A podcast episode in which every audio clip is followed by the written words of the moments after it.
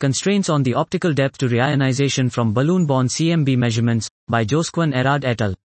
We assess the uncertainty with which a balloon-borne experiment, nominally called tau surveyor, uh, tau s, can measure the optical depth to reionization sigma, tau, with given realistic constraints of instrument noise and foreground emissions.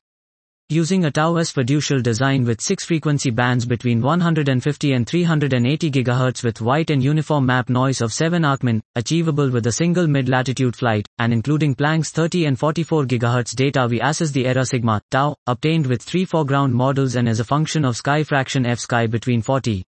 This was Constraints on the Optical Depth to Reionization from Balloon-Borne CMB Measurements, by Josquin Errard et al.